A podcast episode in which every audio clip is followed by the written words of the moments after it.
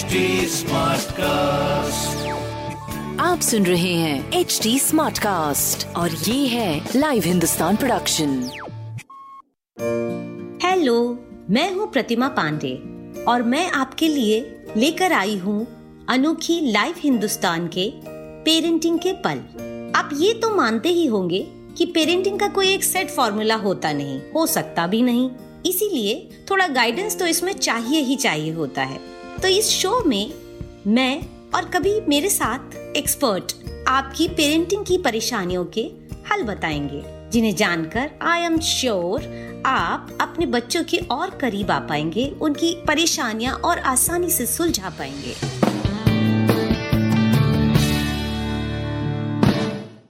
हाय, आज मैं बात करूँगी पेरेंट्स की उस फीलिंग पर, जिसके तहत वो जाने अनजाने अपने बेटे और बेटी को एक दूसरे के प्रति असमान नज़रिया सिखा देते हैं, जो आगे चलकर उनके रिश्तों, सामान्य ज़िंदगी को प्रभावित करता है।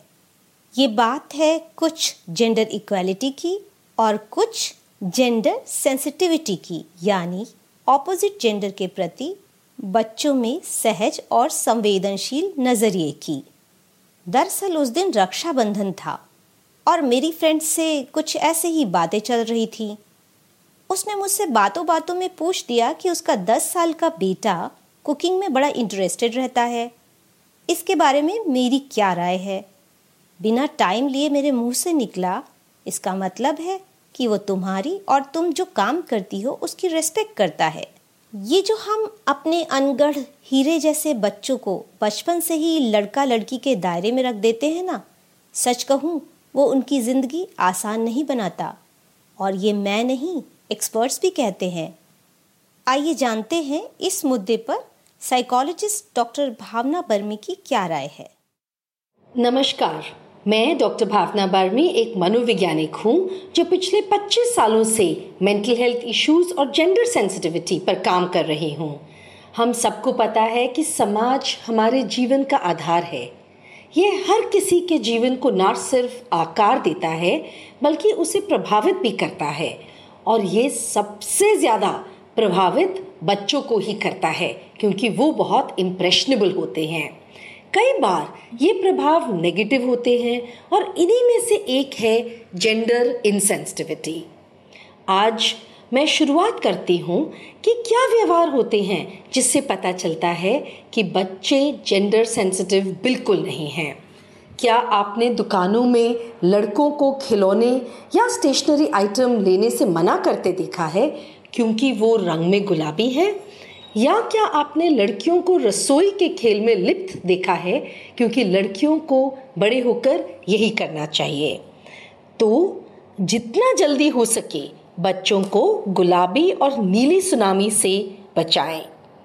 लड़की और लड़कों को एक साथ सभी तरह के खेल खेलने के लिए प्रोत्साहित करें। ये एक आपकी ज़िम्मेदारी है। बिल्कुल सही बात है। कभी कभी तो एकदम ही दिल तोड़ने वाली बात हो जाती है कि रोते हुए अपने बेबी बॉय को आप आँसू निकालने से भी रोक देते हैं कि क्या लड़कियों की तरह रोते हो। अब आप ही सोचिए उस प्यारे से बच्चे को अपना दर्द ज़ाहिर करने के लिए परमिशन नहीं है।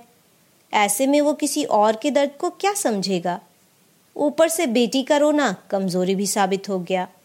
बच्चों को एक सीमा में बांधने वाली ऐसी ही कई तरह की बातें हम अपने सामाजिक विश्वासों के कारण उनकी पेरेंटिंग में कर बैठते हैं, जिसके कारण वे खुद की क्षमताओं को लेकर एक सीमा में बध जाते हैं और दूसरे के प्रति सेंसिटिव भी नहीं रहते। देखिए, मैं मानती हूँ कि इसे सौ फ़ीसदी अपनाना पेरेंट्स के लिए आसान काम नहीं होता। और एक पॉइंट पर आकर हमें ज़िंदगी में अपनी भूमिकाएँ भी चुननी पड़ती हैं, जैसे माता पिता भाई बहन और एक्चुअली तो यही ज़िंदगी की खूबसूरती भी है। पर मेरा पॉइंट ये है कि हम पहले से ही बच्चों को एक खाका खींचकर क्यों दें? शुरुआत खुद से करनी होगी।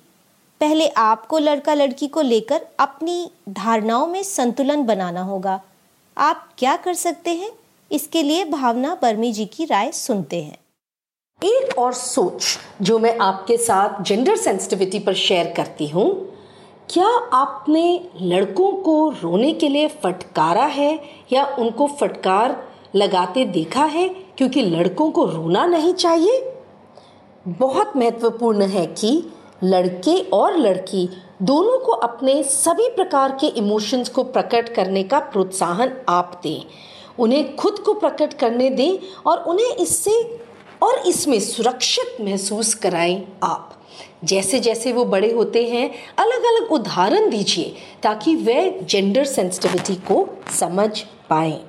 एक व्यक्ति की तरह अपने बच्चों पर ध्यान दें और उन्हें ये आपसी प्यार और एक दूसरे को रिस्पेक्ट देना सिखाएँ। और सबसे पहले आप उनके रोल मॉडल बने और जेंडर सेंसिटिविटी और रिस्पेक्ट को अपनाएँ और दिखाएँ। ये सच है कि जब हम अपने बच्चों को ऐसे प्रेजुडिस से मुक्त वातावरण देते हैं तो वे अपने बारे में ज़्यादा सहज होते हैं और दूसरे जेंडर के बारे में ज़्यादा एक्सेप्टिंग होते हैं। ज़्यादा रिस्पेक्टफुल होते हैं। अपने जेंडर को लेकर बच्चों में अपनी पहचान दो से तीन साल में डेवलप होने लगती है। तो इसमें आप उन्हें ऐसे खेल खिलौने दे सकते हैं, जिसमें लड़का लड़की वाला बंटवारा ना दिखे। जैसे कि टॉय टेलीफोन पहियों वाले खिलौने ब्लॉक्स अलग अलग शेप सिखाने वाले खिलौने वगैरह। उसे जेंडर का कॉन्सेप्ट बताएँ। उनमें उनकी बॉडी के बारे में अच्छी धारणा बनवाएँ। उन्हें दुनिया की विविधता से परिचित करवाएँ। मतलब अगर सुपरमैन है तो सुपर वुमन भी है। बच्चों को खुद को खुलकर ज़ाहिर करने दें। वो खुद को लेकर सहज होंगे तो ज़्यादा क्रिएटिव होंगे, ज़्यादा कॉन्फिडेंट होंगे और ज़्यादा खुशहाल होंगे। और दूसरों के प्रति सेंसिटिव भी। और यही तो आपको चाहिए भी। है ना? तो आज इतना ही। फ़िलहाल विदा लेती हूँ। अपनी राय मुझे इंस्टाग्राम ट्विटर और फेसबुक पर ज़रूर भेजिए। हमारा हैंडल है एच टी आप और ऐसे पॉडकास्ट सुनना चाहें तो please log on to W W W dot H www.htsmartcast.com monsoon भी है और कोरोना भी है। इसलिए take good care of yourself happy parenting आप सुन रहे हैं एच डी स्मार्ट कास्ट और ये था live Hindustan production H smart cast